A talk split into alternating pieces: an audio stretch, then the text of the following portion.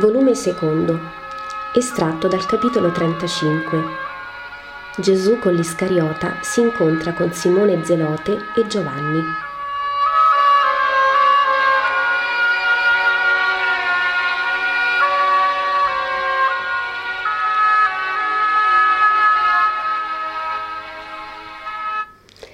Vedo Gesù con Giuda Iscariota passeggiare su e giù presso una delle porte del recinto del Tempio.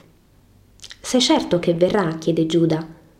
«Ne sono certo, partiva all'alba da Betania e al Gezzammi si sarebbe incontrato con il mio primo discepolo». Una sosta, poi Gesù si ferma a guardare fissamente Giuda. Gli si è messo di fronte, lo studia, poi gli pone una mano sulla spalla e interroga. «Perché, Giuda, non mi dici il tuo pensiero?» «Quale pensiero, maestro? Non ho un pensiero speciale in questo momento. Domande, te ne faccio persino troppe.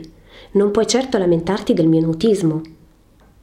Mi fai molte domande e mi dai molti ragguagli sulla città e i suoi abitanti, ma non mi apri il tuo animo.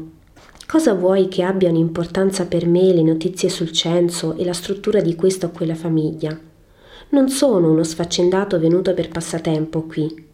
Tu lo sai perché sono venuto e puoi ben capire che mi prema per prima cosa essere il maestro dei miei discepoli. Perciò voglio da parte loro sincerità e confidenza. Ti amava tuo padre, Giuda?» «Molto mi amava. Ero il suo orgoglio. Quando tornavo da scuola e anche più tardi, quando tornavo a Keriot da Gerusalemme, egli voleva gli dicessi tutto. Si interessava di tutto quanto io facevo e se erano cose buone gioiva, se erano meno buone mi confortava.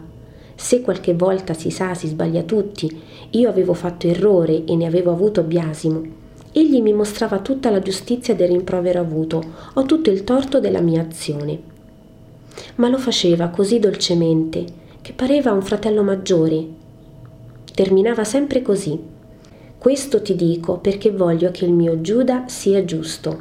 Voglio che io sia benedetto attraverso il mio figlio. Mio padre». Gesù, che ha sempre fissato attentamente il discepolo, sinceramente commosso all'evocazione del padre, dice: «Ecco, Giuda, sii certo di quanto io ti dico. Nessuna opera farà tanto felice tuo padre quanto l'essermi discepolo fedele. Lo spirito di tuo padre esulterà laddove attende la luce, vedendoti mio discepolo. Ma per esserlo tu devi dirti: ho ritrovato il mio padre perduto, il padre che pareva un fratello maggiore, l'ho ritrovato nel mio Gesù. E a lui, come al padre amato che ancora piango, tutto dirò per averne guida, benedizione o dolce rimprovero. Voglia l'Eterno e tu, soprattutto tu, vogliate far sì che Gesù non abbia che da dirti: sei buono, ti benedico». «Oh sì, Gesù, sì. Se tu mi amerai tanto, io saprò divenire buono come tu vuoi e come voleva mio padre. E la madre mia non avrà più quella spina nel cuore. Diceva sempre: sei senza più guida, figlio, e ancora ne hai tanto bisogno. Quando saprà che ho te, io ti amerò come nessun altro uomo potrebbe. Io ti amerò tanto, ti amo tanto, non mi deludere», dice Gesù. «No, maestro, no. Ero pieno di contrasti, invidie, gelosie, smanie di primeggiare, senso, tutto si urtava in me contro le voci buone. Anche poco fa, vedi, tu mi hai dato un dolore, ossia tu no, me lo ha dato la mia malvagia natura. Io credevo di essere il tuo primo discepolo e tu mi hai detto: ne hai già un altro. Lo hai visto da te. Non ricordi che nel Tempio per Pasqua ero con molti Galilei? Credevo fossero amici, credevo che io fossi il primo eletto a tal sorte, perciò il prediletto. Non vi sono distinzioni nel mio cuore fra gli ultimi e i primi. Se il primo mancasse e l'ultimo fosse santo, ecco allora farsi agli occhi di Dio la distinzione. Ma io amerò lo stesso, di un amore beato il santo, di un amore sofferente il peccatore». Ma ecco Giovanni che viene con Simone. «Giovanni, il mio primo. Simone, quello di cui ti parlai 2 giorni sono. Simone e Giovanni tu li hai già visti, l'uno era malato. Ah, il lebbroso, ricordo, già tuo discepolo. Dal giorno dopo. E io perché tanta attesa? Giuda. È vero, perdono. Giovanni ha visto il maestro e lo indica a Simone. Affrettano il passo. Il saluto di Giovanni è un bacio scambiato col maestro. Simone invece si prostra ai piedi di Gesù e li bacia esclamando: «Gloria al mio Salvatore! Benedici il tuo servo!»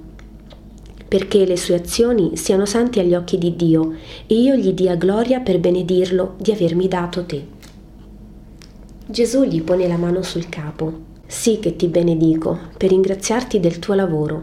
Alzati, Simone. Ecco, Giovanni, ecco Simone. Questo è l'ultimo discepolo, anche lui vuole seguire la verità. Fratello perciò a voi tutti. Si salutano a vicenda. E i due giudei con reciproca indagine, Giovanni con espansione. «Sei stanco, Simone?» chiede Gesù. «No, maestro. E mi è venuta una salute che non conoscevo. E so che la spendi bene», dice Gesù. «Ho parlato con molti e tutti mi hanno detto di te come di colui che li ha già istruiti sul Messia». Simone sorride contento. Anche ieri sera ho parlato di te con uno che è un onesto israelita. Spero che un giorno lo conoscerai. Vorrei essere io a condurti a lui. Questo non è impossibile.